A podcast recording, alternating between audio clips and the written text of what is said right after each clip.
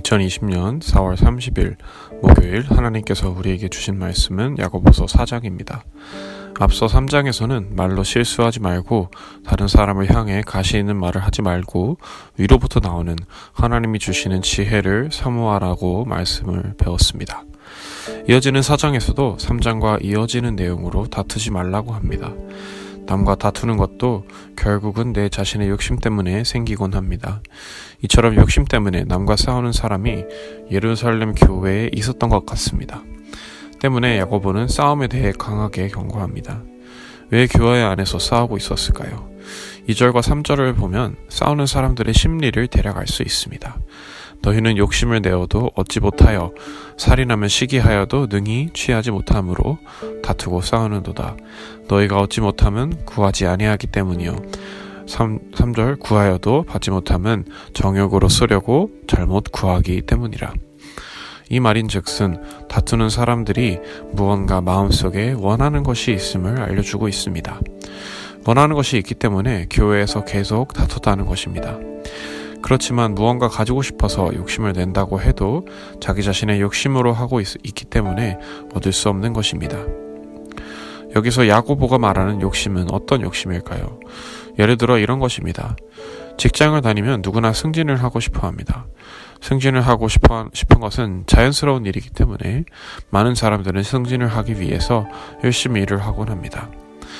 하지만 어떤 사람들은 정당하게 열심히 일하는 것이 아니라 뭔가 교묘하게 다른 사람들을 모함하거나 깎아내리는 방식으로 자기 자신을 드러내려고 합니다. 그렇게 해서 승진에 더 가까워지려는 심산입니다. 그런 것처럼 사람은 저마다 욕심이 생길 때 정당하게 얻으려는 것이 아니라 싸우고 다퉈서 쟁취하려는 사람들도 있습니다. 예루살렘 교회 내에도 이렇게 다투는 사람들이 있었습니다. 정확하게 무슨 일이 있었는지는 알기 어렵지만 아무래도 성도들 간에 갈등이 있어서 다툼이 있었던 것으로 보입니다. 예루살렘 교회는 가난한 사람들과 부자들이 공존하는 곳이었고 서로 다른 계층이 한 공간을 공존하게 되면 갈등이 일어나곤 합니다. 그런데 예루살렘 교회 성도들은 이 하나님의 사랑으로 갈등을 풀어보려 하는 것이 아니라 서로 더 싸웠던 모양입니다. 그런 성도들의 태도를 보면서 야고보는 사절에서 또 이렇게 말합니다. 가늠한 여인들아 세상과 벗된 것이 하나님과 원수됨을 알지 못하느냐 그런즉 누구든지 세상과 벗이 되고자 하는 사람 하는 자는 스스로 하나님과 원수되는 것이, 것이니라 여기서 가늠한 여인들이란 사실 정말로 여자들을 지칭하는 것이 아니라 예루살렘 교회의 모든 성도들을 지칭하는 것입니다. 구약 성경에서는 종종 이스라엘 백성들을 하나님의 신부에 비유했습니다. 에스겔, 에스겔이나 예레미야와 같은 선지자들도 이스라엘 백성들을 여인들에 비유하면서 그들이 마치 바람 피는 여인처럼 하나님을 떠났다고 말했습니다. 야고보 역시 여기서 구약 성경의 예언자들을 생각하면서 비슷한 느낌으로 자신들의 성도 자신의 성도들에게 편지를 쓰고 있습니다. 구약 성경에서 이스라엘 백성들이 하나님을 떠나고 우상을 숭배했던 것처럼 예루살렘 교회에도 하나님의 방식대로 사는 것이 아니라 세상의 방식대로 사는 사람들이 있었습니다. 이 세상에 사는 사람들을 세상의 방식대로 사는 사람들을 경고하기 위해서 야고보가 가늠한 여인들이라는 구약 성경의 예언자들이 썼던 표현을 똑같이 사용했던 것입니다. 여기서 야고보가 말하는 세상의 방식이란 무엇일까요?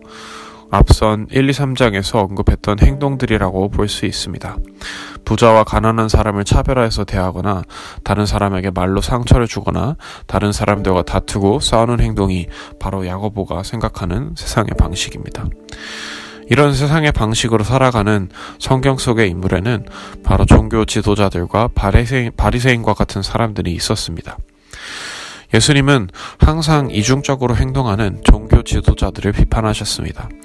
종교 지도자들이라면 분명히 성경을 배웠을 텐데 그들은 가난하고 병든 사람들을 하나님의 사랑으로 돌보는 것이 아니라 거룩한 척을 하면서 뒤에서는 자신의 욕심을 채웠습니다. 그래서 성전에서 물건을 사고 팔게 하면서 자신들도 돈 욕심을 채우곤 했습니다. 예수님은 그런 종교 지도자들의 행태를 보시며 강하게 비판하셨습니다. 폐역한 세대라고 하시면서 그들이 하나님의 마음을 모르고 두 마음을 품은 사람들이라고 경고하셨습니다. 종교 지도자들은 그런 예수님을 싫어했습니다. 예수님은 기적을 일으키면서 말씀을 전파하셨기 때문에 아주 인기가 많았습니다. 종교 지도자들은 자칫 그런 예수님의 인기 때문에 자신들의 권력이 위협받을까 걱정했습니다. 자신들의 자리를 지키려는 욕심 때문에 그들은 예수님을 죽이려는 음모를 세웠습니다. 자신의 자리를 지키려는 욕심 하나로 하나만으로 욕심이 없으신 예수님을 죽였던 것입니다.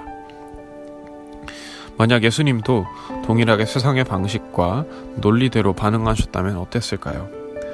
십자가에서 내려와서 천사들에게 명령하여 종교 지도자들을 죽이실 수도 있었습니다. 하지만 예수님은 그러지 않으시고 묵묵히 십자가에서 죽으시는 것을 선택하셨습니다. 십자가의 길이 오히려 세상의 사람들을 구하는 하나님의 사랑에 부합하는 방식이었기 때문입니다. 예루살렘 교회에는 종교 지도자들과 같은 사람들이 많았던 모양입니다. 부자와 가난한 사람을 차별하는 것, 다른 사람에게 말로 상처를 주는 것, 다른 사람과 다투고 싸우는 것 모두 종교 지도자들과 바리새인들이 흔하게 하는 행동들이었습니다.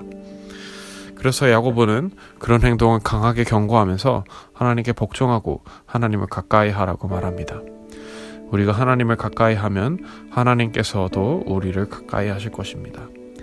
하나님을 가까이 한다는 것은 단순히 말씀 묵상과 기도를 규칙적으로 자주 하고 교회 사역에 항상 동참하고 순종하라는 단순한 뜻이 아닙니다. 하나님의 사랑과 예수님의 사랑을 평소에 일상의 삶 속에서도 실천하라는 야고보의 뜻이 담겨 있습니다. 종교 지도자들은 하나님의 말씀은 그 어느 누구보다도 잘 알고 있었지만 실천하지 않았습니다. 하나님의 사랑을 실천하지 않은 채 그저 겉으로만 율법을 지키고 제사 드리는 것을 보여주려 했습니다. 예루살렘 교회의 성도들도 그렇게 이중적으로 행동하는 사람들이 있었습니다. 하지만 그리스도인이라면 교회에서는 거룩하게 보이려고 하고 세상에서는 전혀 하나님의 사랑을 실천하지 못하는 이중적인 모습을 보여서는 안 됩니다. 교회의 사역에 동참하고 기도하고 성경을 읽는 것은 당연히 중요합니다. 하지만 그에 못지않게 세상 속에서 살아갈 때 하나님의 사랑과 예수님의 사랑을 실천하며 행동하는 것도 역시 중요합니다. 사랑하는 여러분, 우리는 그리스도인입니다. 그리스도인은 나의 욕심을 채우기 위해서 남을 이용하거나 다른 사람을 차별하거나 말로 함부, 말을 함부로 하는 이중적인 모습을 보여서는 안 됩니다. 여러분의 삶을 스스로 생각해 보시기 바랍니다. 혹시 살면서 교회와 세상 속에서 서로 다른 이중적인 모습을 보여주지는 않으셨는지요? 우리 예수님께서는 종교 지도자들의 비열한 음모에도 세상의 방식을 선택하지 않으시고 십자가를 지셨습니다. 그러니 우리도 그런 예수님의 길을 따라가야 합니다. 그래서 예수님의 길을 따라서 이중적인 모습이 아니라 항상 하나님의 사랑을 실천하고 예수님의 사랑을 실천하는 여러분들이 되실 수 있기를 축복합니다.